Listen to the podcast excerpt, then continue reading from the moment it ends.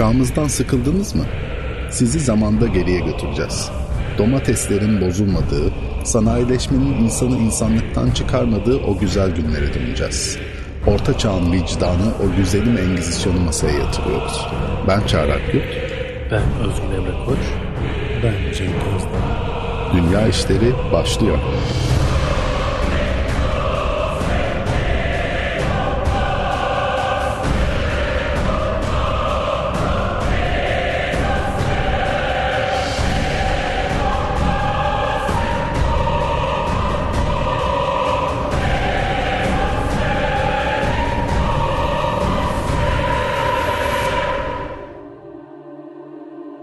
Evet arkadaşlar, çağımızdan sıkıldınız mı? Abi ben çok sıkıldım. Galiba istifa edeceğim bu şehir yaşamı, bu kapitalist yaşam biçimi, bu tüketim çılgınlığı.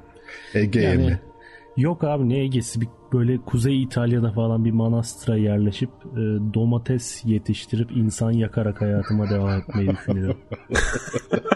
Yani modernizmden ulaşacak, uzaklaşacaksak tam uzaklaşalım. Ben öyle yarım yamalak istemiyorum yani. Evet, güzel. Bir plan. Yandan Twitter at, at, Twitter'da gezeyim, tweet atayım. Bir yandan böyle domates yetiştiriyorum ben falan. Manastırda, ha, manastırda Instagram Twitter'da lazım. Bırakacaksın tabii, değil mi? Instagram lazım ha bu arada. Instagram'dan paylaşacaksın fotoğrafları. Kardeşlerimle dua keyfi diye. Kardeşlerimle insan yakma keyfi. O da olur tabii. Abi sana niye gerek var ki? Git Üsküdar'a in, sahile, Marmara'ya bin. Geç Kazlı Çeşme'ye niye İtalya'ya kadar gidiyorsun? Abi çok çünkü... uzağa gitmeye gerek yok yani. Ama modernizmden uzaklaşayım, modernleşmeden uzaklaşayım derken bu sefer şeye gidiyorsun yani, taş devrine falan gidebiliyorsun, ondan korkuyorum. Doğru, ortası ortası yok değil mi? Ortası yok. Şey evet. Yapabilirsin. Bak ben ben onu denedim. O da medeniyetten uzaklaşmak için müthiş bir çözüm. Yurda yazılabilirsin, üniversite yurduna. Müthiş uzaklaşıyorsun bütün medeniyetten yani. İnsanlıktan uzaklaşma gibi bir şey olmasın. Evet evet abi. Tamamen insanlıktan uzaklaşıyorsun. Ya o back to the roots yani, değil mi? Back to the roots. Baya homo habilis'e kadar gidiyor yani. O homo kadar, erectus ya. Ne kadar abi, kaldığınla bağlantılı olarak taşı ama... taşa vurarak yaşa, yaşadığın bir ömür yani. Abi yurt dediğin yerde en azından homo faber vardır yani, alet falan kullanıyorsundur. Ya işte kullanıyorsun da kullandığın alet... Hangi alet? Hangi alet yani? Joystick. Joystick. Ha, gibi. Sadece yani, sana mutluluk veren bir çocuk. Gerçekten bir yerden sonra, kadın olmayan yerde bir yerden sonra taşı taşa vurmaya başlıyorsun abi. Ben onu öğrendim yurttayken yani. Değil mi ya? Bak şöyle bir durum var. Kadın yoksa bunu galiba medeniyet Kardeş Payı'da yok. Da bir bölümde vardı. Emlakçılar falan bitiyordu. İntihar ediyorlardı Kardeş Payı'nda. Kadınların olmadığı bir dönem olunca. Çünkü kimse ev tutmuyordu. Abi, bütün erkekler aynı evde yaşamaya başlıyor değil mi? Mesela odaya odamda kadın yoksa eğer dünyanın en zengin en zengini Elon Musk olmayacak abi, biliyorsun. Çünkü çünkü uzaya gitmeye gerek yok. Kadın yoksa dünyada kalabiliriz. Abi, doomsday olur ya. Bir kısa bir süre sonra muhtemelen insanlığın soyut birbirimizi yok ederek yani. Bence abi yükselen sektörler halı saha, mesela altılı ganyan bayi. Ve bitiyor değil mi medeniyet orada? Abi basit işte işlemler. Ganyan, ganyanı da açtık, bitti abi, daha ne yapacağız yani diye. Doğru abi, bir de bak şeyde gerek yok artık yani. Renk resim, yani giysi çeşitliliğine falan da gerek yok. Direkt kombinizm yani, herkes aynı tip giysi. Hatta aynen, giysi yok. Giysiye evet. Gerek bile yok da işte erkekte giysi giymezsen bir belki içlik giyip don giyip çıkacaksın yani. Erkek, erkek erkeğe çünkü kıyafet giymediğin zaman, çıplak olduğun zaman sıkıntı çıkar. Doğru ama niye çık- çıkacaksın ki dışarı, artık kadın da yok yani, evdesin işte. Gerçi doğru, niye yarıştırasın o, o bir vakitten sonra yani.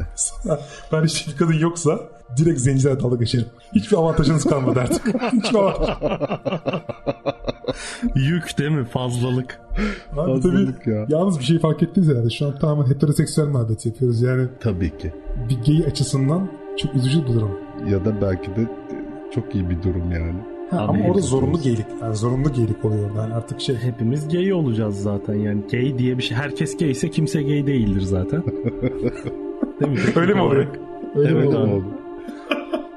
Valla İtalyan manasına gitmek istersen abi sen söyle. İşte bu tasvir ettiğimiz, bu hayal ettiğimiz şeyin yaşanmışı var abi zamanında. Nedir o? İşte Umberto Eco'nun Gül'ün Adı romanında ha, ve filminde. E, bu, bugün konuşacağımız filmde. Evet evet. O manastırdaki yaşam tam da bu tasvir ettiğimiz şey değil mi abi? Abi evet de bu Umberto Eco'nun dolandırıcılık meselesine geleceğiz değil mi? Çünkü Gül'ün Adı diye, yani Gül'ün Adı diye roman koyarsan abi. Nice koç yiğitler. Tabii abi yani onu bir de can yayınları basarsa onun sonucu Aa, belli. Gül'ün Adı. Aşk romanı. Hadi bunu alalım. Var mı öyle bir şey cidden ya acaba? Abi, abi var ya. Psikolojisi bozulanlar var bu yüzden. Abi biliyorsun bazı kitapların sadece başlıkları biliniyor. Yani Tutunamayanlar bir tanesi, Gül'ün Adı bir tanesi, Kılıç Yarası gibi bir tanesi. Böyle bir yaklaşık elli tane kitap var. yüz ya yani elli temel eser Beyaz Yakalı civarında. Şey, sadece adı biliniyor. İçine girmiyorsun hiç. Bunun Allah'tan İçimiz... filmi yapıldı da içini biliyoruz biraz. İçimizdeki İz... şeytan. İzlemesi çok meşhurdur. Sabahattin Ali. Abi o şey oldu işte. Kürt telif hakları gidince unutmayalım lütfen arkadaşlar. Telif hakları gidince okumaya başlayanlar oldu o kitabı ya. Böyle çok satılınca birileri okuyor. Ortaya çıktı. Özetlerini falan yazıyorlar. Anlaşıldı o. Ama Gül'ün Adı hiç öyle değil yani gerçekten. Bir de abi adam adı da İtalyan Umberto Eco. Kesin aşk romanı falan. Kesin aşk romanı değil mi? Yani. Pembelisi falan. Değil ama yani. Ama bak şunu söyleyeyim. Ben size daha kötü bir şey söyleyeyim. Hatırlıyor musunuz şeyi vardı? Şeyi çok konuşuyorduk.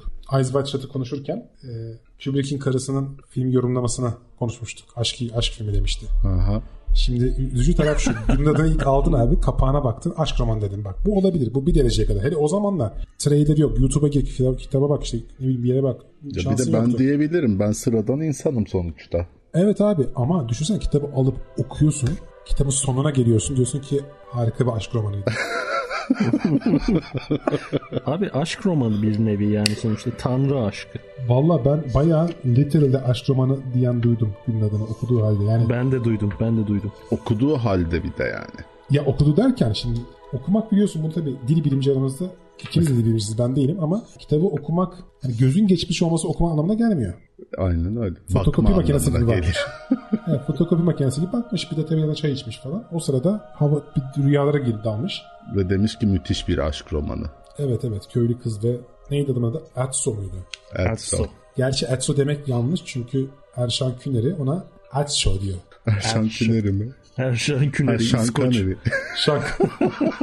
İskoç aktör. Abi o Adso. Onun, onun gibi söylemen, onun gibi söylemen lazım yani. İskoç aksanı filmde önemli bu arada arkadaşlar. Yani o sadece Sean Connery oynadı diye değil. Onu konuşalım gerçi masaya yatıralım. Şimdi ama hala dizisi de varmış bu arada. Ne? Dizi mi? Dizisi de varmış evet. Dizisini de izlemek gerekecek. Ben indirdim vallahi izleyeceğim. Abi sen ee, özetlesene sonra izledikten sonra konu tamam. Değişiyor mu falan? Ya konu aynı herhalde. Konu aynı. Oyuncular değişmiş ama Sean Connery oynamamış bunda. Bu çünkü Gül'ün iki bin on dokuz... Adı dizisi gerçekten bir aşk hikayesiymiş değil mi? Bizim Gül'ün Adı ile hiçbir ilgisi yokmuş aslında. Orada da biz göt oluyoruz. Ee, bunda şeyi William'ı John Turturro oynuyor imiş. Üzücü ama bak işte bu. Ee, Rupert Everett da yani? Rupert Everett da şeyi oynuyormuş. Ee, Bernard Gui'yi. Ya bir kere şu üzücü. Kalite farkı var şimdi. John Turturro İtalyan asıllı Yahudi değil mi? Yani Yahudi aslında ama İtalyan asıllı Amerika'ya gelmiş birisi. Ama şimdi, çok benziyor ama. Abi tamam da işte bak Sean Connery'nin önemi şu. Karakter var ya Baskerville'li şey William. Hı hı. O İskoçya'dan gelmiş olmasının önemi var o dönemde. Evet. Yani İ- İtalyanlara karşı. Şüphecilik. İngiliz, İngiliz kuşkuculuğu tabii. Evet. İngiliz kuşkulanır tabii. Orada hiçbir şey yok. İtalya'da eline her şey geliyordu ama eline. Ne kuşkulanacak? Allah vermiş de vermiş. Sıfır kuşku. Alternatif bir okum oldu bu orta çağ ama. Evet, biraz. biraz. Abi ne kuşkulanacağım ya. Ben İtalyanım zaten. Abi tabii ya düşünsene sen şimdi İtalyansın. Akdeniz senden soruluyor. Bir, Roma'nın işte enkazısın gerçi de. O zaman enkaz olduğunu farkında olmayabilirsin. Çünkü daha tabii. Osmanlı tokat yemedin daha yani. O yüzden bunlar tokat yemişti değil mi o film yapıldı? Bak bin üç yüz yirmi yediymiş çünkü manastırın olduğu dönem. Yani bu henüz anlatıldığı zaman. Henüz Osmanlı tokadı yemiyorlar. Daha hala Selçuklu'da var. Daha yememişler evet. Beklesinler onlar bakalım beklesinler. Beklesinler Osmanlı'ya gelince. Payitaht Abdülhamit adlı podcast'imize hoş geldiniz. Ya hayır bir de zannedersin adı Cenk Osmanoğlu da yani. Abi hepimiz Osmanlı'nın torunlarıyız biliyorsun. Bizim halka göre öyle. Allah zannediyorlar muhafaza. Ki hanedan herkese yayılmış zannediyor insanlar. Doğru. Allah muhafaza ya. Abi Allah muhafaza etmiş işte. Öyle kalmış adamlar. Şey neydi? Instagram'dan camış mı? Camışçı Hüseyin mi? Öyle bir şeyin telefonu. Reklamını yapmış. Evet. Ee, şehzadelerimizden biri de. Of, çok kötüydü ya. Bir de açık salça satıyordu. Abi bunların şeyi de var, bir tanesi var ya Çengelköy'de, ata yadigarı parçaları satıyor. Nilhan Osmanoğlu. Ha. Sahibinden kom gibi işte o da hakikaten. Ne, ne saltanattan kom. Ya abi atasından kalan şeyleri saraydan falan diye satıyor işte. Aa, ya kalan ya. Şeyler de değil, birçoğu replikadır onların. Yani bayağı dolandırıcı ya kadın. Abi saraydan kalsa ne olur ya Allah aşkına ya, ne satacaksın ki? Ya ben bugün... Ne, ne kalmış olabilir yani? Abi bak bir şey söyleyeceğim. Apple ürünleri var bir tarafta. Bir de Osmanoğullarının saçma sapan yok buhurdanlığı, çaydanlığı falan. Ne yapıyorsun Osmanoğlu çaydanlığı? Zevzek adamlar yani. Çay içmiyorlar zaten bir kere. Neyse ben sinirlendim. Osmanoğlu deyince sinirlendim biraz. Abi sen açtın konuyu. Sen açtın. Osmanlı abi, tokadı falan diyordun. Osmanlı, bak, Osmanlı tokadı de... iyi olsun diye söylemedim abi. Osmanlı tokadı yiyince akıllanacaklar. Kendilerine gelecekler. Diyecekler ki oğlum bu Türkleri durduralım deyip Uygarları tekrar diriltecekler yani. Tokat kendilerine gelmeleri için. Onlara umut, evet. umut bağlıyorum. Sonra gelip Osmanlı'yı tokatlayacaklar ve sen de ha. burada mutlu son değil mi? Abi ben biliyorsun hala Ayastefanos anlaşmasından dolayı üz, üz, üz, üzüntüyüm yani. Bir, bir devam edemedikleri için oradan. Düşünsene şimdi Beyazıt Kapalı Çarşı Rus pazarı olsa falan mı olurdu? Programı kapatacaklar yemin amirim ya. Bunların hepsi şaka. Amirim şaka ben canım. Tanımıyorum yani. Sesi girmiş araya. Se, duy, duyamıyorum. Sesiniz ki... Yani bunda şey yazayım. E, paylaşırken bölümü her şeyci, her programcı kendi söylediklerinden sorumludur, sorumludur. diye yazayım. E, sıkıntı yaşamayalım sonra. Abi ben şaka yaptım ya. Hemen niye gidiyoruz? Kayıtta mıydık? E, çıktım kayıttan. Neyse, e, film diyorduk. Ne filmi ya? İzlediniz mi siz? Gül'ün Adı'nı film izledik abi. abi. Gül'ün Adı'nı izlediniz mi? Nasıl? İzlenir mi? Önerir misiniz? Valla Emre'ye bırakıyorum sözü.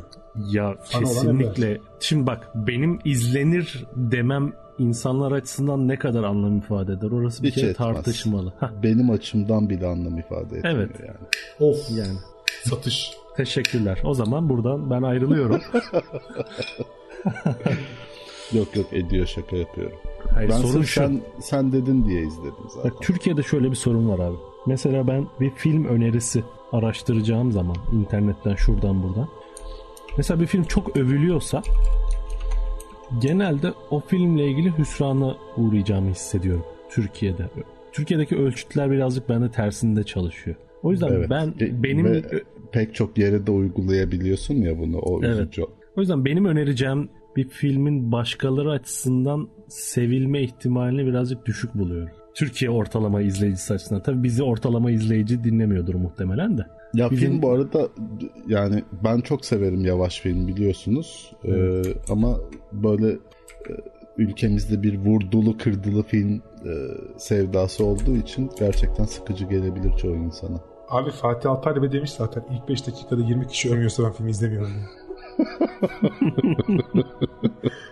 Bak çok dürüstçe bir yaklaşım. Zaten ancak onun gibi insan bunu söyler. Çünkü diğer birçok insan entelektüel gözükmeye çalışacağı için evet, bunu evet. söylemez. Ama ben şunu söyleyeyim. Eski Türkiye, hani diyorlar ya eski Türkiye. Abi eski Türkiye zamanında bu Emre'nin dediği şey pek yoktu. Yani sanat çevreleri tabii iyi miydi kötü müydü emin değilim. Ama sanat çevreleri biraz daha tek bir tek biçimdi. Yani mesela o zamanki örtüşüyordu. O T R T iki'nin programları vardı.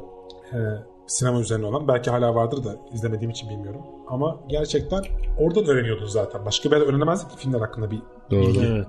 O zaman da bu işin okulluları ya da hakikaten kendini geliştirmişleri konuşuyordu. Ya bak bir şey söyleyeyim bu yeri gelmişken. O zamanlar T R T'deki birkaç yarışma programına böyle tekrar izlediği zaman insan şey görüyor. Çökmeyi, çöküşü görüyor yani. Bu sağ sol falan değil yani. Bayağı böyle bir soru soruyorlar, yanıt veriyor insanlar. Şaşkına dönüyorum ya. Bu insan ne oldu? Buharlaştı mı falan gerçekten yani. Hepsi mi gitti oğlum? Hepiniz mi terk ettiniz Türkiye'yi yani? Değil mi? Alin Taşçıyan falan vardı ya. Evet abi inanılmazdı ya. Onu izlerdik. Tabii hiçbir film beğenmiyordu. Evet, hiçbir film beğenmiyordu gerçi de. Evet Avrupa filmi olmayan bütün filmlere karşıydı Alin Taşçıyan ya. Onlar evet put kırıcı. Yani Hollywood yapmışsa anında eziyorlardı gerçekten. Evet biraz abartıydı ama öğreniyorduk bak. Şimdi mesela kitaplar konusunda da öyle. Düşünsene Gül'ün Adı bir yere çok satan oldu Türkiye'de. Yani Azra Koyan falan, Elif Şafak falan yoktu ya. Bu, bu bestseller olmuştu. Tabii belki hep aynı kişiler aldı bilmiyorum. Hani beşer beşer aldılar belki. belki. Halkı çok kötü göstermeyin deyip oku, okumaya çalıştılar. Fakat ben bu kitabı ilk denedim. E, kaç yılıydı? doksan yedi yılıydı yani. on iki yaşındaymışım. Dedim ki daha var galiba ya. Çünkü I Q'm yetmiyor şu an yani. Konuya giremedim. ben, ben de çok ben de çok zorlandım bu arada yani kitapta ya. Abi kolay değil hele küçük yaşta. Hani hele bu çatada zor tabii. Ağır kitap dedikleri bir şey var ya. Hı hı. E, ağır gerçekten. Kitap. Şey ağır kitap. Fiziksel olarak ağır değil mi? Ya fiziksel fiziksel olarak zaten ağır da yani. E, kitap hakikaten zor bir kitap yani. Bir de şöyle düşün, eskiden hani internette hemen bakamadığın için ortaya geçen her bir şey sende yepyeni bir bilinmez. Normalden roman yazarı şey yapar ya, somutlamak için sana daha fazla bilgi verir ki daha iyi canlandırır diye. Hı-hı. Benim için o sırada her cümle iş daha da karmaşık hale geliyor. Evet, Fransızken falan kaldı. Diyor. Fransızken kimden diyorum yani. Acaba yanlış bir yazıdan Fransız mı demek istiyorum? Şimdi çok fazla alt metne olan bir şey bir de e, evet. Kitap. Sen daha metni anlamıyorsun ki alt metne geçesin yani. Tabii tabii daha ilk katmanı anlamıyorsun yani. E, şimdi mesela tabii biraz daha görece, daha az gerizekalıyım. Genel bir kültür biraz daha fazla. Ama okuduğum zaman tabii şimdi daha başka büyüleyici geliyor. Ama o zaman şey diyorsun sürekli. Bana çok yabancı bu gerçekten. Şey vardı ya Rus romanları. Hepsinin adını karıştırırsın yani. Evet, sonuna evet, gelince evet. Bir dakika dur. Hepsi aynı gibi geliyor. Dur, dur yazayım falan böyle. Bir de böyle kısaltır ya bunlar. Yok işte maşa, naşa falan. Meğerse evet. Başka bir kişiymiş falan. Ya bunun benzerini gerçekten... iki yüz kırk sayfa sonra anlarsın ikisinin aynı insan olduğunu falan. Evet evet yani Allah'tan Dostoyevski az karakter kullanıyor da herkes Raskolnikov'la devam ediyor yani gerçekten içinden çıkılmaz abi. Burada da öyle bir de bir tasvir var. Kardeşim mimarlık mı çalışayım? Tarih mi çalışayım? Değil mi? Dinler tarihi mi çalışayım? Yani İşte kaynak bir... da yok o zaman, internet de yok yani. Evet abi bak, bence dört yıllık bölüm olması lazım Gül'ün Adı'nın. Yani böyle gireceksin. Mimarlıkla başlayacaksın ilk sene. Evet, dinler evet. Tarihi, bilmem ne. Bilim tarihi. Bilim tarihi. Hepsini öğrenip çıkacaksın. İşte bitiren de şey yapacak. Umberto Eco'ya yemek yiyecek bir kez falan. O da mezuniyet. Çünkü abi gerçekten şimdi bir de şöyle düşün. Bu konuların pek çoğu bilinmiyor. Bir de herif onu bilmeyenler için daha da uç göndermeler yapıyor. Yani zaten şey sormuş biliyorsunuz değil mi? Bu romanın ben yazılma hikayesine baktım biraz. Ee, şeyin, Umberto Eco'nun. Adam uzun yıllar aslında tamam orta çağ uzmanı, dil bilimi çalışıyor falan. Yani daha doğrusu filoloji dil bilimi demek lazım belki. Evet, filoloji. Ee, şeyde bu kitapları yazmadan önce epey bir roman eleştirisi yapan birisi. Çok evet. Fazla eser, sanat eseri incelemiş ve sonra da yazmak istemiş ve kendi amacını şöyle diyor. Nerede dediğini unuttum. Dememiş de olabilir bak şöyle diyorum. Ben duydum yani arkadaşım tutan duyurmuşluğunu düşünüyorum. De olabilir. Ya abi hatırlamıyorum çünkü çok şey yani. Şey diyordu. Ben intikam almak istedim bu şeyden. Katolisizmden. İntikam almak istedim. Bunu gerçekte yapma şansım yoktu. Bunları romana koydum ve tüm o düşünce yapısıyla savaştım diyor. Ama işte okuyucuyla da savaşmış biraz. Okurla. E, okuru, okur onunla savaşmak zorunda kalacak evet. Yani öyle bir... Ve şöyle bir şey yapmış gerçekten. Hani... E... Dediğim gibi çok fazla yere gönderme yapıyor ama göndermeyi öyle uç bir yere taşımış ki adam gerçekten. Birisi hani postmodernizmi okumak istese, yani edebiyat anlamda postmodernizmi kastediyorum tabii ya da bir felsefi anlamda. Ya bu kitabı oku işte sonra tahlil yapalım deyip biter yani. İnanılmaz her şeyi koymuş herif. Evet, ve birçok da ondan yani. Sonra o kitaptan sonra birçok şeyde zaten ha postmodernizm böyle demişler yani gerçekten. Çünkü cesur bir kitap aslında. Yayıncı da karşı çıkıyor bu kadar detaya gerek yok diye. Haberiniz var mı ondan? Zaten önce yok. Teklif ettiklerinde bir polisiye olarak teklif ediyorlar galiba. Ee, bu da bu tarz bir polisiye yazmak istediğini söylüyor. Vazgeçiyorlar. O yayına bile çalışmıyor. Bu sonra oturuyor. Uzun bir süre düşünüp düşünüp kafasında karakterleri canlandırıp yazmaya başlıyor ve daha sonra başka bir yayıncıyla anlaşıp kitabı basıyorlar. Ama yani Umberto Eco olsam ben de o çeşit bir şey yazmam yani. Polisiye yazmam. Ya şöyle koyum yani. Evet ve işin ilginç tarafı şöyle eleştirileri de okudum ben. Hani romanlarıyla ilgili. Çünkü bundan sonra da roman yazmaya devam etti. Bu bir yol açtı ona. Ama pek çok insan şey diyor. Roman tekniği normalde ilerler ya yazdıkça. Evet. Ya galiba birincisi en iyi diyorlar hani. Roman tekniği olarak da. Çünkü hem e, katman birincisi katman. Hangisi? Efendim? Birincisi dediğin hangisi? Bu işte Gül'ün Adı. İlk romanın adı. Evet ilk roman. Sonra çünkü şey ya başka bir sürü yazdı. Yani bir sürü derken hmm. tam sayısını hatırlamıyorum da e, Foucault Sarkacı vardı işte Baudelaire vardı falan. Hmm. Ama bu e, bunda hem şunu başarıyor. Hani tüm dekoru çok canlı anlatıyor. Yani bizim zor zorlandığımız kısım. Özellikle de e, Hristiyan iyi bir Hristiyan ülkede eğitim almamış o kültürden gelmemiş bir insan için daha da zor olan kitabı. hem katman katmana örmüş, yani farklı katmanlara göre hikayeler örmüş, hem de gizem ve cinayet cinayeti araştırma unsurunu hiç kaybetmemiş. Evet, yani o açıdan bayağı da aslında heyecan verici bir film bence ve kitap. Evet evet. Kitap da öyle tabii de takatin kalırsa. e, ya konunun işte... avantajı şey, yani adam bu anlattığı mekanların içinde zaten doğup büyümüş bir insan. İtalya'dasın ve İtalya'da iyi korunmuş bir şehirdeysen ki yüzde sekseni falan öyledir herhalde. Tamamen atmasyon bir oran verdim ama gittiğimde gördüğüm, bendeki izlenim buydu. İtalya'da iyi korunmuş bir şehirde yaşıyorsan zaten bu orta çağ, orta çağ ruhunu, kültürünü, mekanını, mimarisini, her şeyini çok iyi öğrenebilirsin ya. Böyle bir avantajı var bize karşı.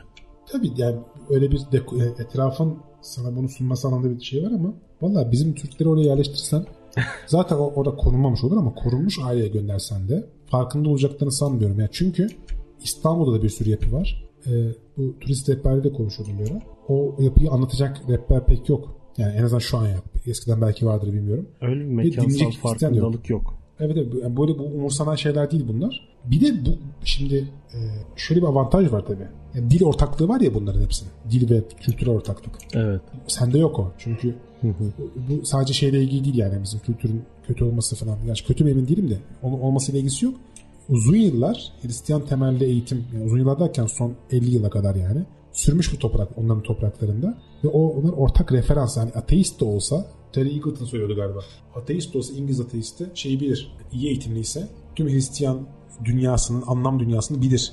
Evet. Çünkü artık ki, kültürün bir parçası olmuş yani. E, tabii yani Homeros nasılsa o da öyle. Bizde öyle değil ki. Bizde onu zaten yabancısın. Bu bir de şey, laik olmakla da ilgisi yok. Öbürküsü de yabancı. Öyle bir, öyle bir eğitimden gelmiyor yani. Ama buradaki canavarlık, yani inanılmaz olan şey şu. Hani normalde mesela Dan Brown da yazıyor değil mi? Bir konu var. Çalışıyorlar.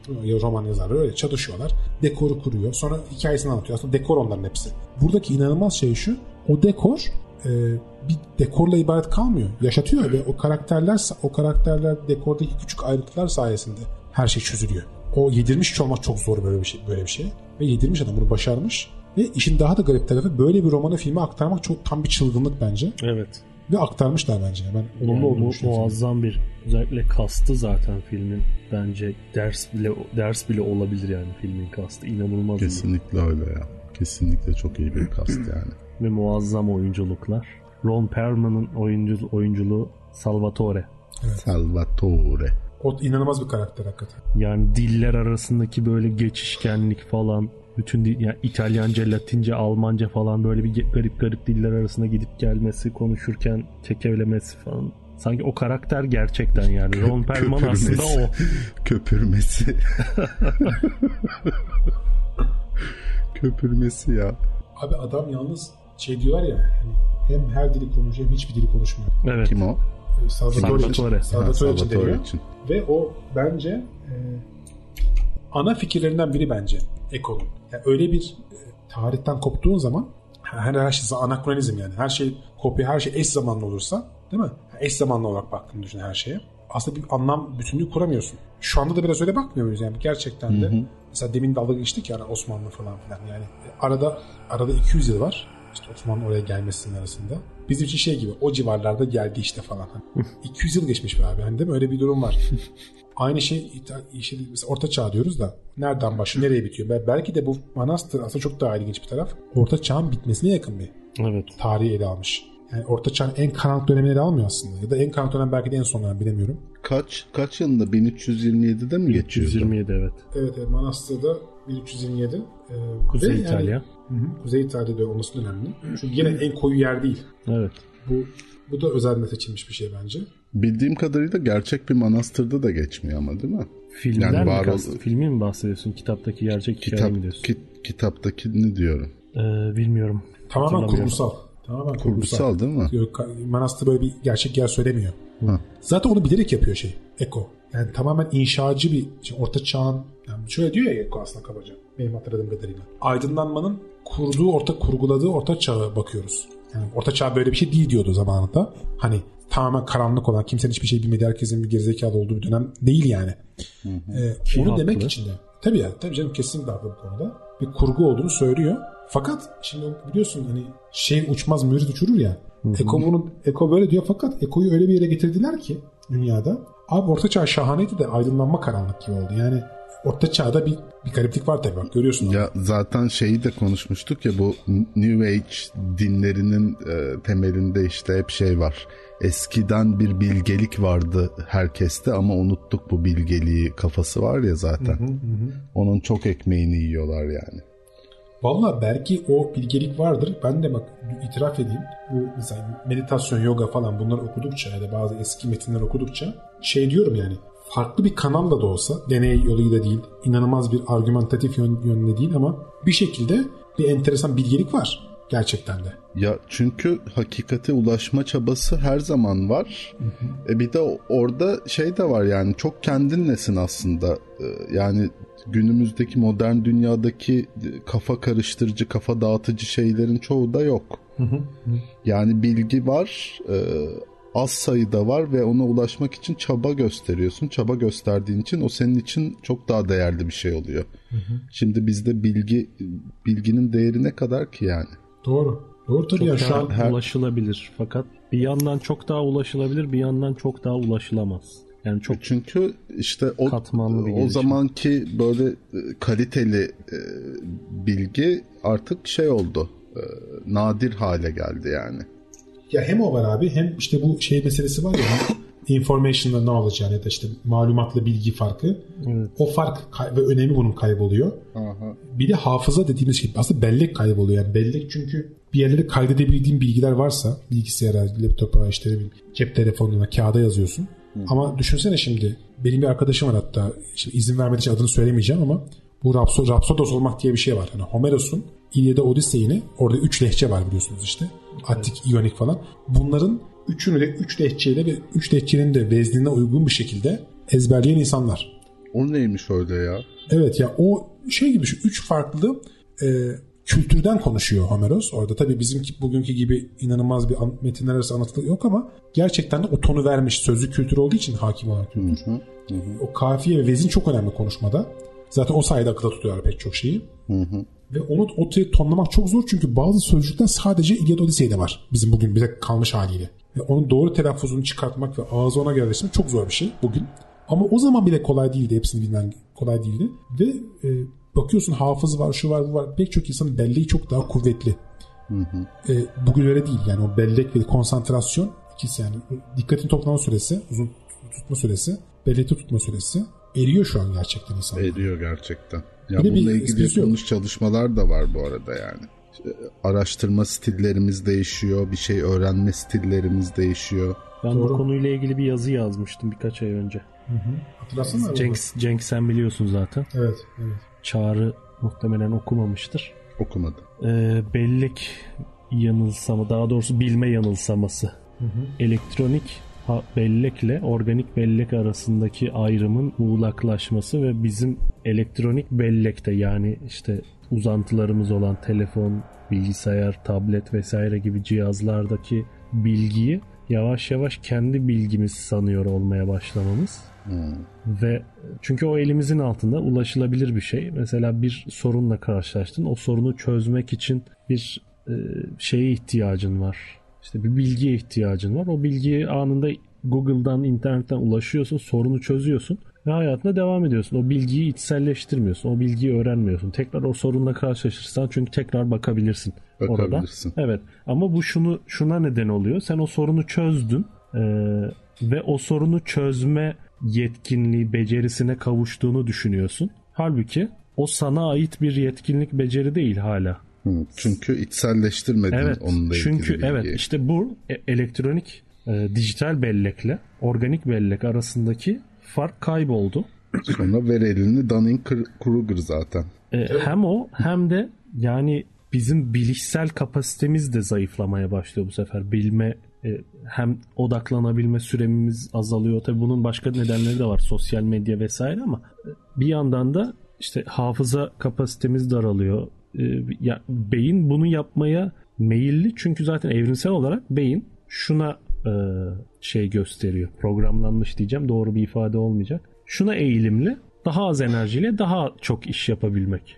E, senin proses edebil, edebileceğin, proses etmen için gereken e, enerji daha fazla beyninde böyle bir bilgiyi. E, bunu proses ezberlemek eden... için. Evet. İçselleştirebilmek e, bunu, için. Bunu yapan başka bir prosesör var. Tam kelimenin gerçek anlamıyla başka bir işlemci var. İşlemci var. O işlemci, telefon, bilgisayar her neyse senin yerine bunu yapıyor. E, beyin de dolayısıyla bu bilgiyi, e, bu işlemi, bu fonksiyonunu outsource etmiş oluyor aslında. Dolayısıyla o dönem insanıyla günümüz insanının ve belki de gelecekteki insanın giderek böyle bir farklılaşması söz konusu. Fakat işte burada da başka bir mesele devreye giriyor. Bilgisayarla, yani yapay zeka ile organik beyinlerimiz arasındaki e, bağlantılar bu sefer kurulmaya başlanıyor. İşte bilgisayar... Çünkü fark azalıyor diye mi? Hayır, doğrudan ger- kelimenin gerçek anlamıyla bağlantı kurmakta ama hmm. Neuralink falan var ya, işte Elon Musk'ın çalışmaları. Entegre olmasın. Entegre olmasın. Evet, evet. Tam bir entegrasyon. Yani o dijital beyin ile organik beyin arasındaki bağlantı şu an metaforik bir bağlantı var. Fakat yavaş yavaş gerçekten fiziksel bir bağlantıya dönüşmeye doğru gidiyor. Bir yandan da böyle bir hakikat var ortada. Evet, Umberto Eco'dan buraya bağladık. Şimdi yavaş yavaş tekrar orta çağa dönelim. Evet. Abi ya, ben tam oraya bağlayacak yeri sana söyleyeyim. Bak, evet. Bu dediğin dediğin sorunu var ya, bu insanların angutluğunun sonucu değil tabii. Bilgi bombardımanın sonucu. İnanılmaz bilgi evet, bombardımanı evet. var ve hepsi elinin altında. Bilgisayarına indiriyorsun bir kitabı mesela.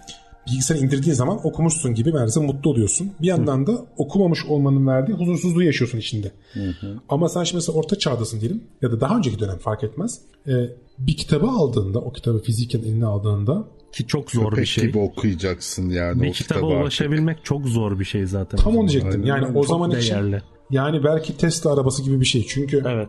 Hani değil mi? Bu en ileri teknoloji bir şey aslında kitap bakarsan. Aynen öyle. El yazması olsa da ve şöyle bir taraf var. Yani bunu erişmenin zaten zorluğundan bahsetmiyorum. Bir de o kitabı eline aldığında hem dikkat dağıtıcı da az hem de o kitabın şöyle bir durum yok değil mi o kitabı? Yani birisi yazarken ma- maliyeti çok fazla olduğu için birisinin onu yazması da boşuna değil. Hı hı. Yani mesela bu işte Beytü'l-Hikme var ya.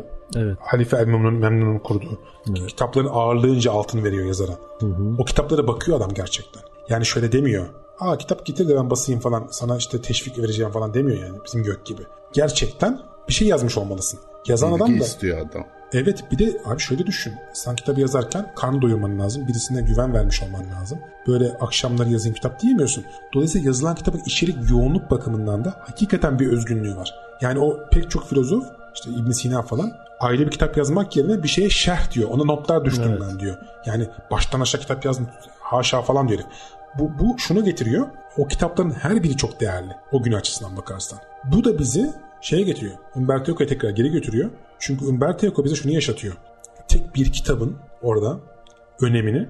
Çünkü kitabın, filmin esasında aranan iki şey var. Bir cinayet, bir de bir tane kitap. İkisini arıyorlar bakarsan. Yani somut nesne olarak diyorum. Cinayeti kim işliyor? Evet. Nasıl ölüyor bu insanlar? Ve e, kitap nerede? Cinayet bu hangi kitap? Neden işleniyor? Tabii onu arıyor ama kitabı da yani orada adı geçtiği için aslında cinayetten çok belki de ilgisini çeken şey Oscar ve William'ın e, bu kitap ve çok enteresan bir şey e, kitaba verilen oradaki anlam. Çünkü kitap bayağı elle kopyalanıyor ve kitap onlar için inanılmaz bir köprü. Çünkü kitap Aristoteles'in kitabı ve Aristoteles'in fikirlerin hakim olduğu bir çağda Aristoteles'in kitabı yasaklanıyor. O yüzden de şöyle bir boyutu var. Buldukları kitap zaman yolculuğu gibi bir şey aslında. Bin yıl önceki ustalarıyla iletişim kuracaklar. Yani bu bayağı aslına bakarsan yani bir bilgi aktarmaya bakarsan zaman yolculuğu gibi bir şey. O ne demişti aynen, falan. Çok aynen, değerli aynen bir şey. Öyle. Çok değerli yani. Ha. Şimdi bir de şöyle de bir şey var mesela günümüzde. Atıyorum on Nisan'da biri ölüyor. on dört Nisan'da adamla ilgili kitap görüyorsun şeyde. ee, Doğru. Kitapçılarda. Çünkü artık böyle kitap yazmak da müthiş kolay hale geldi bu bilgi çılgınlığında. Hı hı. Ee, eskiden o dönemde adam kitap yazacak diye yok işte altı aylık yolla Mısır'a gidiyor da oradan bir şey öğreniyor. Oradan dört ay yolculuk yapıyor bilmem nerede İran'dan bir bilgi alıyor. Yani o kitabı zaten adam yirmi sene yollarda gezerek falan yazıyor. O yüzden şey e, değeri kat kat artmaya başlıyor yani. Evet, evet. E, filmde de ve kitapta da e, Eco çok üzerinde duruyor bence o yüzden bu kitapların değerinin. Çünkü hep böyle işte e, kilit altında, hatta bir labirent içinde saklanıyor kitaplar falan. Ya, ezoterik bir nesne yani kitap orada. Özellikle zaten öyle tasvir edilmiş. Bir de dönemin doğasına, ruhuna baktığın zaman gerçekten de zaten kitap sadece fiziksel olarak kitaba ulaşmanın ötesinde başka bir sorun daha var abi. Okumayı öğrenmek. Tabii. Evet. Yani bu da çok var, üstün, yani bu da üst sınıf e, şeyi zaten. Usta çırak ilişkisiyle öğreniyorsun falan. Evet. Yani toplumun belki yüzde biri, yüzde ikisi falan bu tip bir ayrıcalığa sahip ve çok elit bir şey arasında, gayet ezoterik bir topluluk içerisinde insanlığın çoğunun haber haberinin bile olmadığı bilgilerle ve yani inanılmaz değerli bir şey o yüzden o dönem Doğru. için. Doğru. Zaten bence bütün bunları o filmde bu kadar detaya girmesi nedeni Eko'nun bence tam da bunlar. Yani kitaba erişemeyen insan, yani manastırın duvarı hem bilginin sınırı, hem zenginliğin sınırı, hem karın tokluğunun sınırı, hem rahatın evet, sınırı. Evet. Ve oradaki yapılan pek çok seremoni aradaki çağ farkını, anlam dünyası farkını ortaya koyuyor. Bir diğer çılgınlıkta kitapla, yani kitaba ulaşanlarla diğerindeki farkı. Bize en başta deseydi bu kitap şöyle bize mizah anlatıyor falan deseydi, biz derdik ki lan mizah anlatılıyor bu kadar şey mi olur derdi. Orada orada şunu çok iyi koyuyor, yani mizaha karşı tutumun çok canlı bir şekilde koyuyor. Ve e, aslında katman katman örüyor ve her şey sanki tuğlalar üst üste binmiş gibi. O bir kahkaha, bir yani gülme ne kadar tehlikeli olduğunu vermek için bize o gerginliği çok uzun süre arttırıyor. Evet. Yani biz Baskerville'li William'ın e, Jorge ile şeyle e, tartışmasını, tartışma anına kadar sürekli bir gerginlik yaşıyoruz. Yani o gerginlik bitmiyor. Dolayısıyla bu gerginliği kurarak bir, ikincisi o insanlar arasındaki sınıfsal farkı yoğunlaştırarak, bir de buna ek olarak bir de kitapların ayrıca bir yerde kilitli kalmasına odaklanarak, kitapların yazım sürecinde ne kadar sancılı olduğunu göstererek bize aslında bilgiye ulaşma yolunun ne kadar sancılı olduğunu çok canlı bir şekilde koyuyor önümüze Eko. O kadar ayrıntı biraz boşuna değil yani. Bunları hissettirmek çok değil, kolay değil. Değil, değil evet. Çok kolay değil ve katman katman örüp de kendisi de bize karşı bunu yapıyor. Kendisi de diyor ki benim vermeye çalıştığımı almak istiyorsan benim bu kadar ördüğüm engeli ya da ya, perdeyi de kaldırman gerekiyor. Ya çünkü her bir betimleme yeni bir perde değil mi hakikaten? Yani bir betimleme öyle yapıyorsun. Işte, onu yapıyor çok adam. Kat, çok katmanlı derken yani abartı değil. Gerçekten beş yüz tane katmanı var yani kitabında, filminde. Ben şeyi saydım. beş tane şey say, katmanı saydım. Ee, örgü. Ya ben de beş yüzü zaten literal olarak söylemedim. Yok yok ben de. Fırsat buradan bulduğum için. Yani bir şey katmanı hani bize gerginlik ve tartışmayı koydu katman olarak. Birincisine gizem ve cinayet dedim yani. Nasıl oluyor bu işte? Kim öldürüyor? Nasıl falan? Ona odaklanıyoruz. Yani biz gündelik polisiye izler gibi. İkinci Hı-hı. katmana onu çok vurguluyor. Tarikatlar arası savaş yani. Münazara dedikleri şey. Fransiskanlarla o zamanki hakim ideoloji. Şey tartışması. İsa sefil miydi? Zengin miydi? Sefilse bugün zengin ol- olmaya hakkı var mı kilisenin? Meselesi. Üçüncü katman Hı-hı. Katolisizm ve diğer anlayışlar. Çünkü şey, şey tartışması yapıyor. Paganlığa karşı Katolisizm ya da diğer alternatif mesela Salvatore'nin savunduğu eski inanışa ona şeytanlık atfederek ya da İslam alimlerine onu atfederek yani o doğuyu paganlığı bir torbaya koyup şeytan işi gibi koymaları. Dördüncü katmana insanın nefsiyle mücadelesi. Çünkü defaatle bir nefis mücadelesi var. Özellikle Adso'nun yani kendisiyle bir didişmesi. Hı-hı. Ve son katmanda benim görebildiğim hakikate erişme yolları ve bu açıdan nefisle mücadele ve en son işte bu kütüphanede görüyoruz canlı bir şekilde. Hakikaten hakikate erişmek için çok ciddi labirentler aşıyorsun ve nefisle mücadele ederek oraya e, geliyorsun ve hakikatin örtü, örtüsünü kaldırıyorsun. Kaldırıyorsun ve o zamana kadar aslında o hakikatin e, yolunun anahtarı tek bir adamda var yani. Evet. En hak etmeyen adamda var. Onun bir be- bekçisi var tabii ki. Ya o adam da hak etmiyor diye konuşuyoruz ama bir yandan da mesela şeyden bahsediyor. Ee, o adam da aslında o labirentin içinde yolunu bulacak yetiye sahip. Hı hı, doğru. Yani ev, o bilgiyi nasıl proses ettiğini bilmiyoruz tabii ki ama e, orada en azından böyle o yola ışık tutacak kadar bilgiye sahip bir adam. Fakat bir sorun da şu, adam hakikatin kapısında bekçilik yapıyor ama o hakikate ulaşmış olmanın e, şeyini nasıl Kamil, diyelim? Yani kamilliği yok adamın. O hakikat üzerinde onun açısından işlevsel bir öneme sahip değil yani. O hakikat değil, sadece işte yerin altında gömülü tutulması gereken Bir şey gibi, şeytan gibi yani. Bir ce- cehennem zebanisi evet, gibi adam aslında. Evet, o iblis aslında oradan çıkmamalı. Onu ben orada tutuyorum. Ben onun şeyi, çünkü o iblis onun şeyiyle, bakış açısıyla iblis serbest kalırsa, yeryüzüne çıkarsa Tanrı'nın krallığı çöküm, çökmüş olacak değil mi? O yüzden evet, o aslında bir nevi Tanrı'nın krallığını, yani Hristiyanlığı, hakim Katolik anlayışı koruyor orada. İşte nedir o? Aslında o kitap kitap diye bahsedip duruyoruz. Aristo'nun Poetikası'nın komedya ile ilgili bölümü. Saklanan kitap o.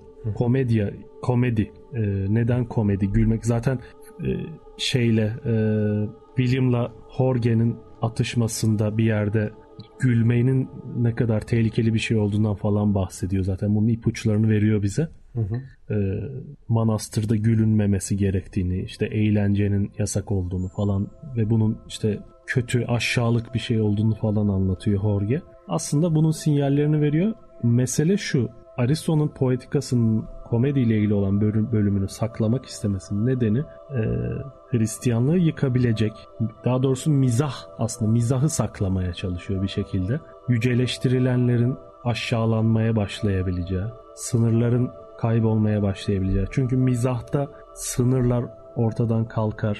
İşte en yukarıdaki en aşağı inebilir, en aşağıdaki en yukarı çıkabilir. Her şeyi alt üst edilebilir. Çünkü mizahın zaten bir yerde anlamı görüneni ters yüz etmektir. Alt, alt üst ederek, farklı bir şekilde göstermek ve komik günümüzde olan... Günümüzde de karikatürize etmek diye evet, kullanmamız. Evet. Komik olan da zaten bu. E bunu yaptığın zaman yüce olanı aşağılamış, e, aşağıda konumlandırılmış olanı yüce mertebeye çıkartmış oluyorsun. Bu ne yapar?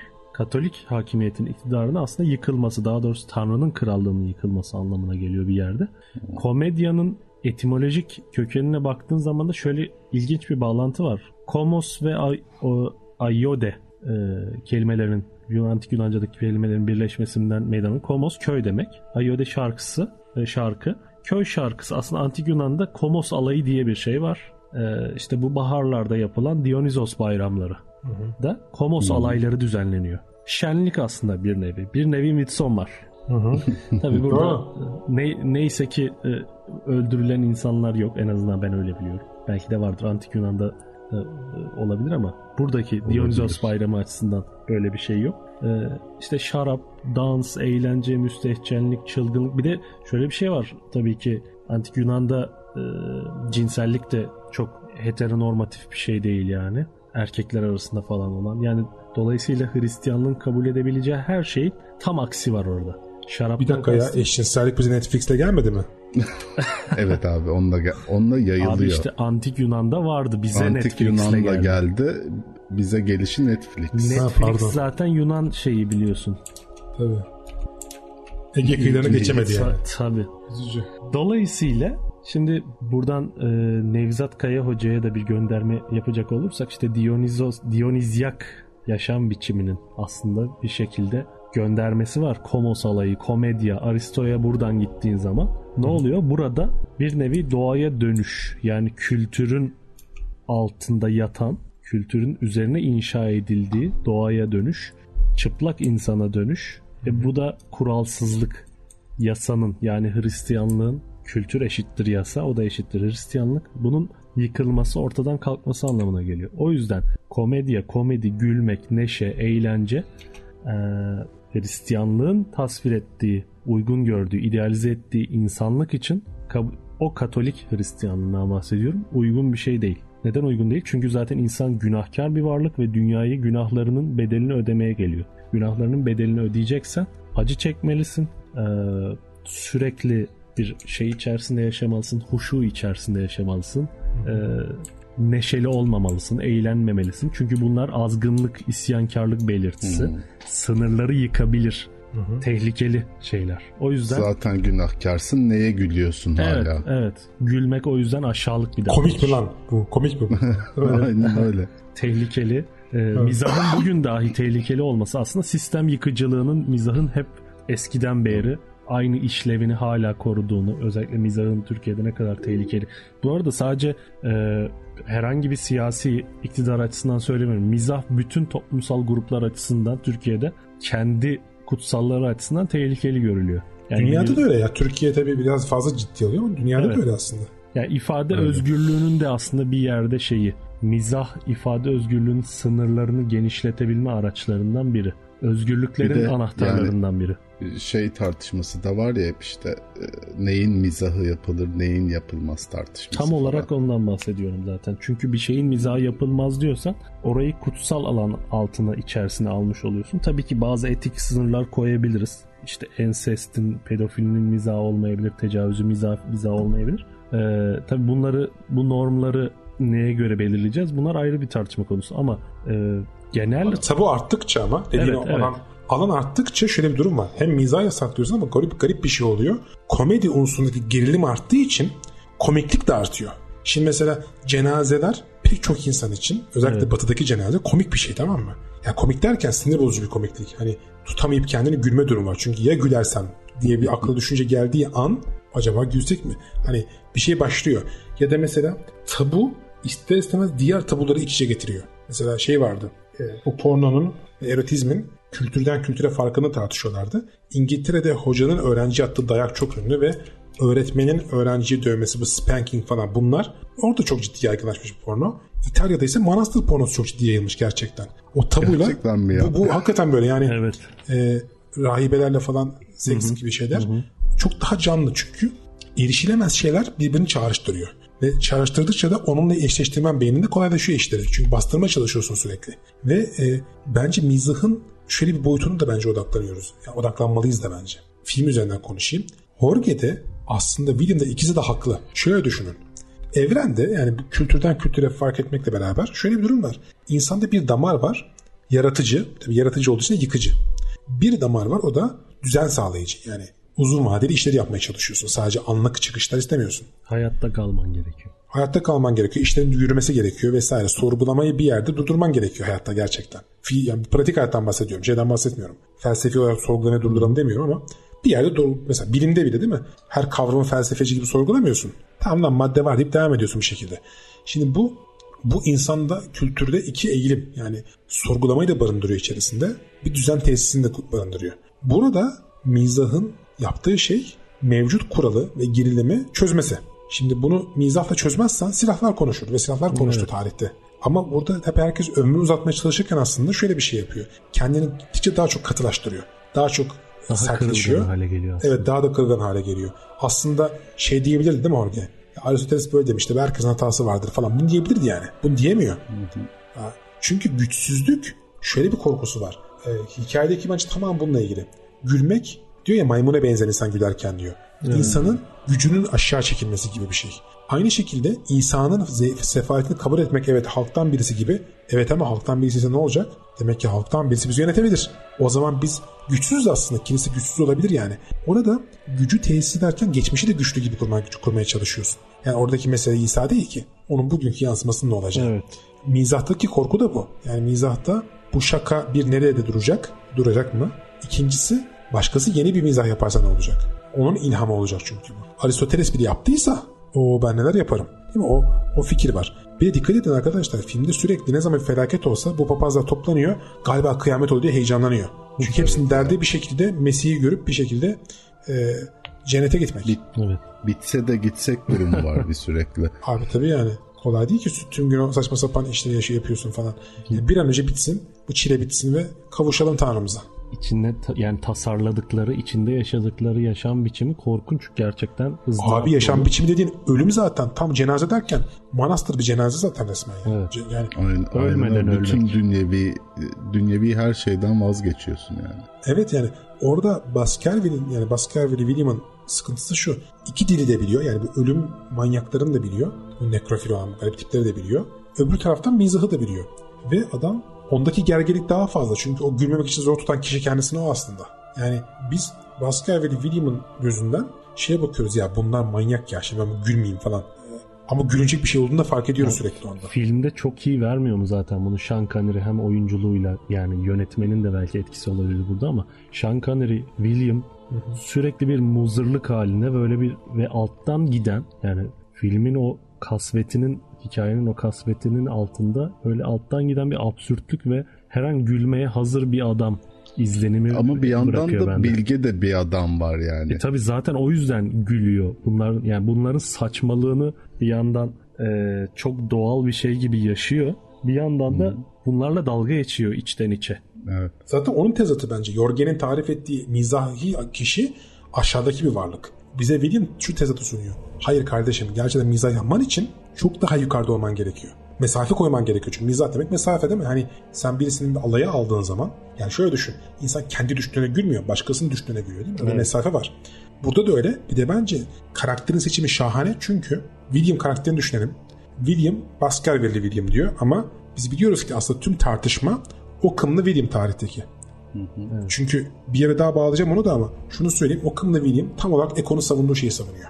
Şüpheyi savunuyor. Makul açıklama derken fazlalıkları atma, yani o kımın usturasını savunuyor. O kımın usturası. Ve İskoçya aydınlanması, o da Sean Connery'nin aksanı da bununla ilgili. Ben çünkü İngiliz humoru, yani İngiliz mizahı diye bir şey var. Ve en ciddi konuda bile mizah yapabiliyor. Mesela şey var.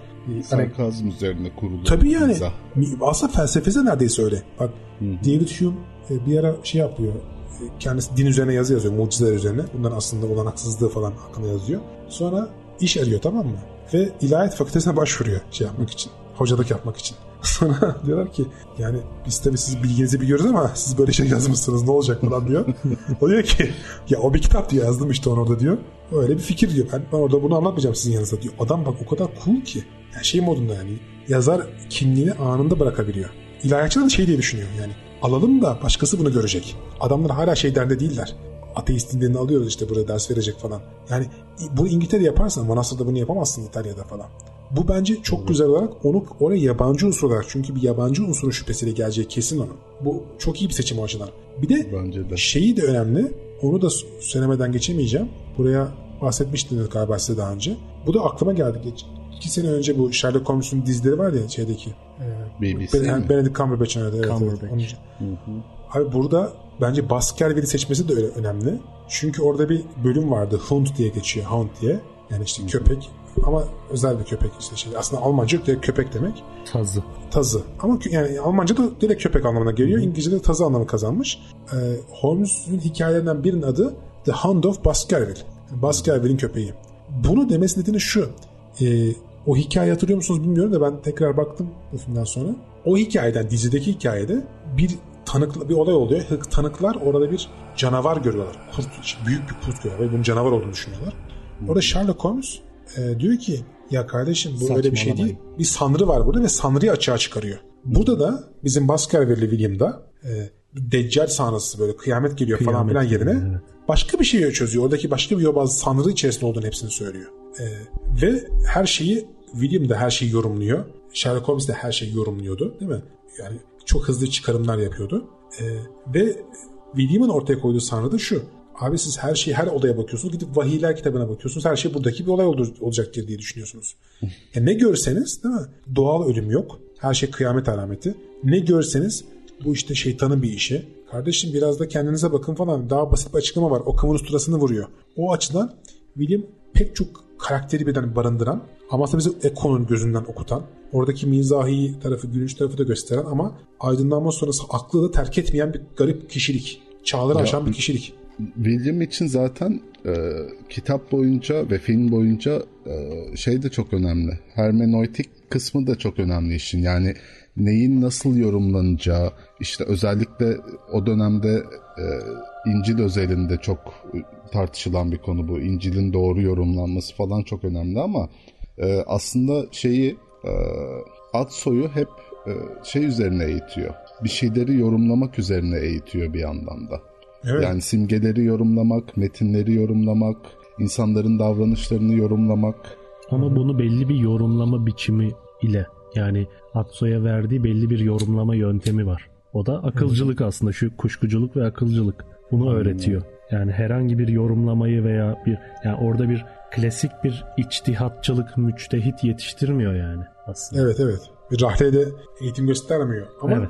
şey de e, tabii de, demeye çalıştığını çok iyi anladım. Sadece senden hareketli bir yere girmek için söylüyorum. Bence bir anlamda da akılcılık düşmanı. Çünkü akılcıya göre kavramlar, yani kullanılan kavramlar gerçekliğe tekabül eder. Yani kavram dediğin şey, değil mi?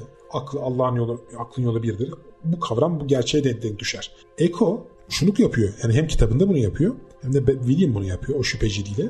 sözcüklerin ve ifadelerin belirli bir bağlamda ve belirli şeyler için kullanıldığı, yani bunun sözcük olduğunu, kavram olmadığını söylüyor. Bu çok önemli. Zaten e, kitabın son satırı şeyin e, bu çok anlamlı da odaklanıyor. Yani Umberto Eco çok anlamlı da ve farklı kişilere göre anlamın farklı gözükmesine ve en sonunda da kavramların sözcüğe ve boş gösterene dönüşmesinden bahsediyor. Kitabın son satırında şöyle bir şey yazıyor. Latincesini boş verelim, İtalyancasını. Eskinin gülü adından ibarettir. Çıplak adlardan başka bir şey yok elimizde. Hı hı. Dolayısıyla burada gülü kullanıyor ve filmde de bu. Gül'ün Adı. Yani e, gül öyle bir şey ki aslında e, Orta Çağ gönderme yapılıyor ve gül Roma anlamına da geçiyor, geliyor. Özgün metinde Roma yerine kullanılıyor e, o ifadede ve hani tüm yollar Roma'ya çıkar meselesi var ya. Hı hı. Yani tüm yollar Roma'ya çıkıyorsa yollar aslında bir yere gitmiyordur değil mi? Yani hepsi aynı yere dönüyorsa. Ve burada da e, işe gelen Roma'ya çıkar esprisi şu. İktidar karar verir her şeye. Oradaki kullananlar bunu karar verir her şeye. Burada da gülün, sözcüklerin anlamlarının kullananlarca belirlendiği ve nesnelerle ilişkilendirildiğini söylüyor. Ve güçlü olan bunu yapıyor. Ama Jorge'nin haklı olduğu bir şey var. Mizah bir geliyor. Tamam mı? O her şeyin saklandığı yer, yerle yeksan oluyor. Bernard Gui, yani bu İngilizyon savcısı, arabada ters dönüyor. Halk değil mi? Ayakları baş oluyor orada. Hı hı. Gerçekten kaos geliyor. Yani Jorge haklıymış aslında. Ama kaçıldığı şey şu. Trajedi gibi, yani karakter, kahraman bu trajik sonu engellemek için uğraşırken trajik sonu getiriyor.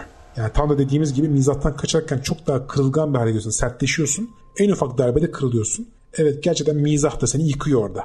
Yani kendi kendini doğrulayan bir kader şey var, bir kehanet var burada. Kehanet var. Ve o korku, korkudan başa geliyor. O açıdan bence pek çok şey içe kokmuş. Hem Antik Yunan tragediyasına benzeyen bir durum var. Kaçıdan sonra geliyor bir şekilde. Hem de öyle bir felsefi hesaplaşmaya giriyor ki kocaman bir kitap, nominalizmin yani altçılığın zirvesi ama aynı zamanda yöntem olarak kuşkuculuğu kullanıyor. Yani çok garip bir e, melezleme var burada. O açıdan akılcılık meselesine şerh düştüm, yoksa tabii ki yani yol bulmak anlamında bir tek akıllı kabul ediyor Pascal Verlaine.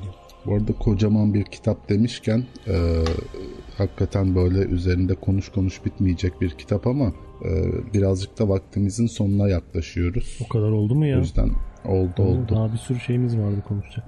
Bir, bir saati geçtik, o yüzden böyle yavaş yavaş toparlaya toparlaya gidebiliriz bence. Ben değinmek Kavayı. istediğim bir iki yer var aslında, bir kısmına Cenk değindi.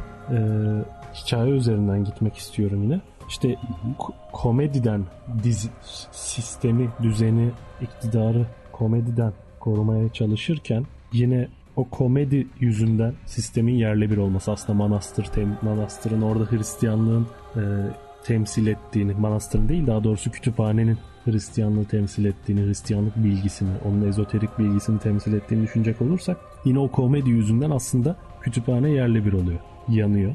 Ve burada bir ironi var bir yandan. Yani her ne kadar sen buna karşı çıksan da Cenk'in dediği gibi kırılganlık arttıkça kendi sonunu kaçınılmaz olarak getirmiş oluyor.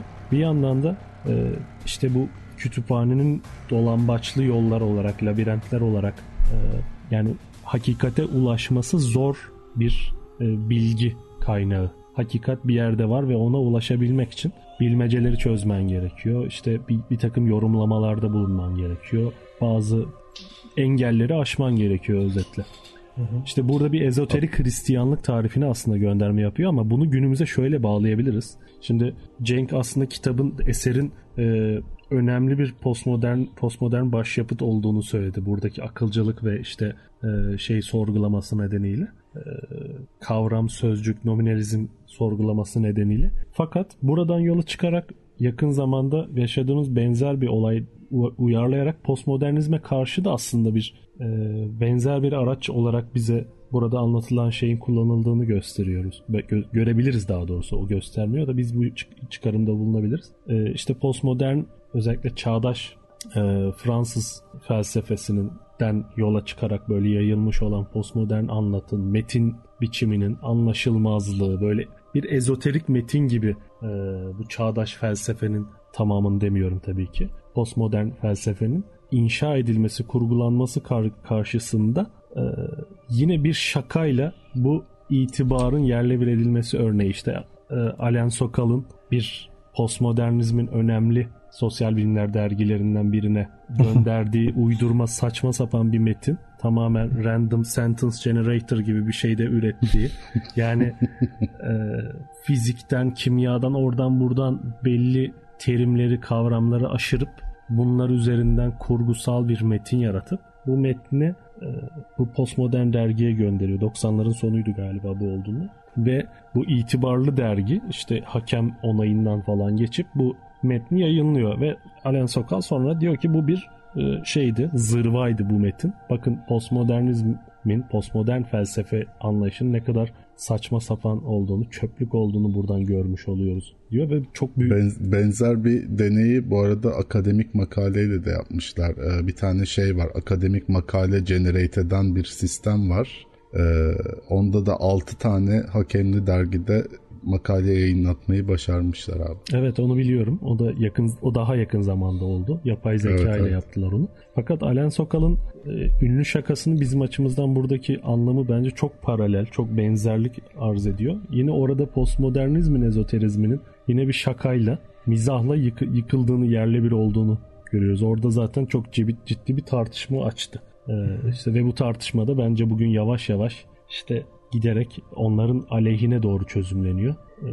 Birinci bahsetmek istediğim şey de bu şey buydu kapatırken. Bir de ö, bence önemli bulduğum bir şey daha var.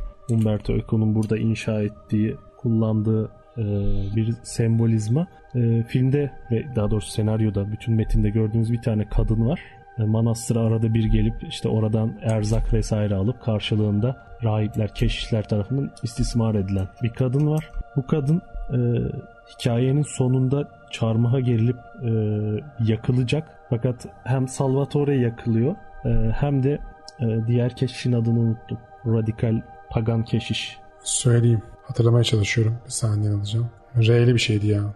Şu an bakıyorum ben de. Remigio muydu? Hmm. Remigio. Remigio. Ha, Remigio. Cinayetleri evet, üstlenmişti. Evet. Cinayetleri, yani işkence görmemek için cinayetleri üstlenmişti. Hı hı. E, bu ikisi yakılıp öldürülürken Salvatore ile İlginç bir şekilde kadın kurtuluyor ve e, ertesi gün tekrar Adso ile karşılaşıyor falan. Bu detay, fakat önemli bir şey var burada. İşte manastır, kütüphane yerle bir oluyor. Orada aslında kilise yerle bir oluyor. Orta çağ bir yandan ve kurtulan, özgürleşen kadın oluyor burada. Yani manastırın yıkılması, orta çağın yıkılması, kilisenin, katolisizmin yıkılmasıyla kadın özgürleşmesi arasında bir bence e, bir metaforik bir bağlantı kurulabilir. Buradan Umberto Eco'nun bana vermiş olduğu yetkiyi kullanarak böyle bir yorum.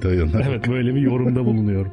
Abi Umberto Eco kendisine öyle bir yetki vermiş ki farkındaydınız bilmiyorum. Kitabın içi, yani filmin içerisinde bir eserden bahsederlerken Bolonyalı Umberto diyor. Evet. Umberto of Bologna diyor. Daha ama kendisine gönderme yapıyor gerçekten. Evet. Bu da postmodern başka bir şey bize getiriyor yani. Metinler arasılık var. Bir de anakronizm yani. Hı hı. Farklı tarihlere gönderme yapıyor. Mesela Wittgenstein'e de gönderme yapıyor metinde. Bir diğer ilginçlik, farklı bir alana geçiyorum. Kütüphanenin yapısına baktım internetten. O labirentle ilgili bir sürü kişi araştırmış. Yani insan ne kadar boş işi var. Biz araştırmışlar. Orada biz de, bizim de boş işimiz var da bazıları bayağı boş. Şimdi orada kitapların en çok saklandığı bölümün adı Finis Africae. Yani Afrika'nın sonu. Tekrar eder misin? Sesin alçaldı. Pardon. Finis Africae yani en çok kitapların saklandığı yer, hmm, en böyle evet, korunan yer. Afrika'nın sonu denen böyle bir yer. Bu şöyle önemli bence. Bir Afrika bilinmiyor, edilmiyor falan ama Uzak Doğu demiyor, Afrika diyor. Bence bunun şöyle bir ilgisi var. Ee, bu, hani Afrika'dan dolanma ve coğrafi keşiflerin falan filan başlaması bunlardan sonra oluyor. Yani ben öyle bir bağlantı kurdum. Acaba dedim hani Afrika'nın, Afrika'yı dolanarak geçme ya da işte Akdeniz'in sınırlarının dışına çıkma olayıyla ilişki kurmaya çalıştım. Bence böyle bir tarihsel bağlantı olmuş olabilir. Baktım bununla ilgili bir şey bulamadım ama Finis Afrika'ya bana tesadüf olamaz gibi geliyor. Başka bir anlamı yoksa tabii. Bir de bu çok anlamlılık var ya, bakılan açıya göre her şeyin değişmesi. Bu biliyorsunuz yedi kişi ölüyor. Yani şey hali yani toplamda yedi kişi ölüyor filmde. Evet. Ee, bu yedi kişinin ölümlerine baktım. Hepsi gerçekten bu hem yedi günaha benziyor hem de kıyametin yedi, aleme, yedi alametine benziyor. Zaten filmleri evet, sürekli öyle yorumlamaya çalışıyorlar ya. Çünkü kıyam, evet, kıyamet bekliyor ya onlar. Yani şunu demek istiyorum. Aynı olay herkese aradığı şeyi veriyor gerçekten. E, detaylara giriyor ama şu ilginçti. Mesela sıraladım, gerçekten örtüşmeyen şu var bir tek. Hani bir yerde akrepler oluyor kıyametin yedi alametinde. Burada birisi zehirleniyor. Yani akreple ölmeye benzeyen bir şey, mürekkeple yalayarak ölüyor. Hı hı. Bir de çok çarpıcı olan bir şey. Kütüphanecinin öldürülme sahnesi var. Hatırlarsınız belki. Ee, yani kütüphanecinin daha doğrusu bitki botanikçiyi öldürme sahnesi var. Orada e, kütüphaneci Severinus'u şeyle öldürüyor. Güney sisteminin bir modeliyle, bir maketiyle öldürüyor. Hı hı. Ve Batlamyusçu modelle öldürüyor. Yani hı. aslında Severinus'u, yani bilim peşinde koşan, ciddiyetle çalıp koşan o bitki uzmanını öldüren şey eski dünya modelini savunan görüş. Yani ilkel görüş, bağnaz görüş onu öldürüyor. Bunu somut olarak o kafada maketle öldürüyor gerçekten. Yani müthiş bu, bu bir şey bu ya. Yani canavarca bir şey hakikaten. Çok müthiş bir olay yani. Bunun düşte yakalaması adamın. Bir de bu ölümlerin anlamını farklı kişiler açısından yorumuna özetlemeye çalışacağım. Baş rahip açısından tüm bu ölümlerin bak- bakış açısı şu. Ya papalık temsilcileri gelecek. Ya onlardan önce bir tadımız kaçmasın abi. Ne olursa çözelim bu işi. Yani papalıktan korkusuna olaya yaklaşıyor. Birileri ölmüş falan önemli değil. Evet ya. Koyu dindarlık açısından ölüyor birileri, ah ne güzel kıyamet geliyor, İsa'ya kavuşacağız falan. Bu da bir manyaklık. Jorge açısından abi deccal işler karıştırıyor, birileri ölüyor falan. Adso açısından, yani bizim o çaylak, Kristen Slater'ın canlandırdığı çaylak açısından, ya bu bitse de gitsek çözelim şu işi de artık normal yolumuza gidelim. Yani çözülmesi gereken bir iş. Bernard Gui açısından gücünü sergilemek için bir fırsat. Yani Engizisyon gelsin ve sonra da ben gücümü tekrar göstereyim. Bir tek burada e, William açısından ve Severinus, yani bu bitki uzmanı açısından hakikatin üstünü örten bir komplo olarak görüyorlar bunu. Yani bunu burada bir komplo arayan kuşkucu bir tek. Ve hakikati bulan da o olacak en sonunda.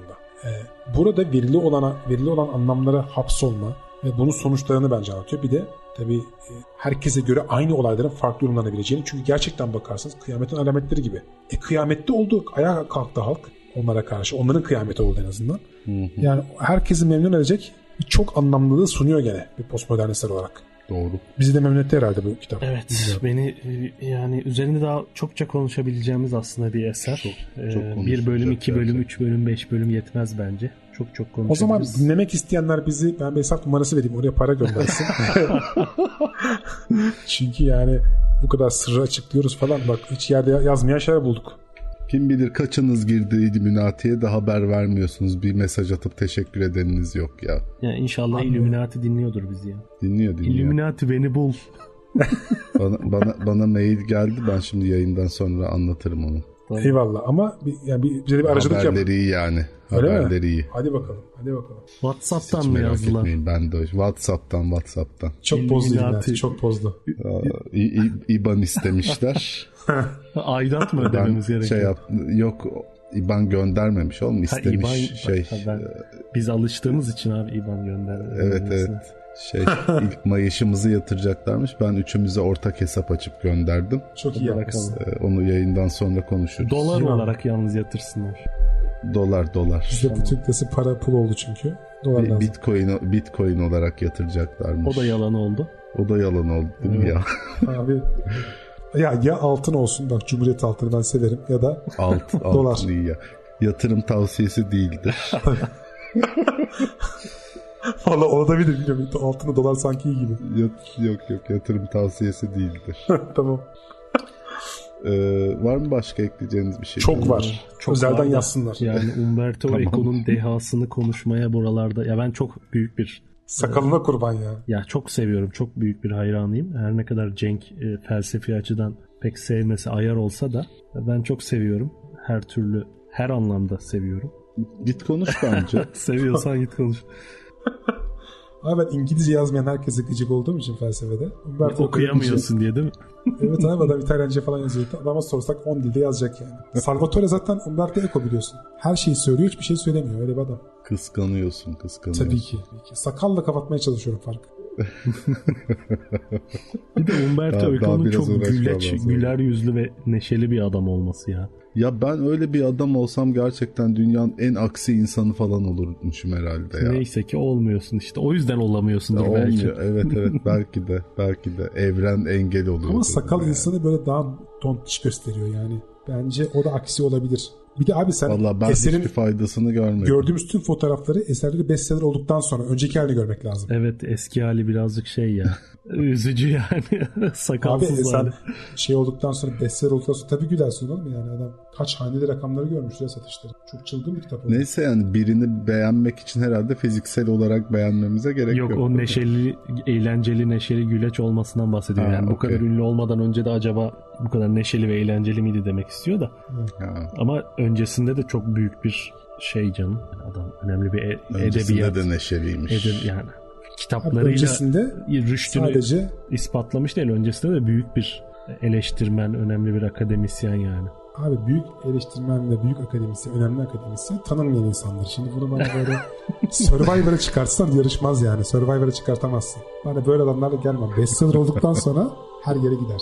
Acun da çağırır, çıkartır. ben ben niye yine kurban oldum ya? Niye? Ha, Acun da çağırır, çıkartır dedim. Acun, Acun da çağırır, çıkartır anladım. Abi, o kadar değil. İnşallah o da olur. İnşallah o da olur. İnşallah, inşallah. Böyle yarışan köpeklerle beraber de sen çıkıyorsun. Neyse hadi, hadi kapatalım. Hadi kapatalım. Hadi, hadi kapatalım. Haftaya görüşürüz. Görüşürüz. Bye bye. Hoşça kalın.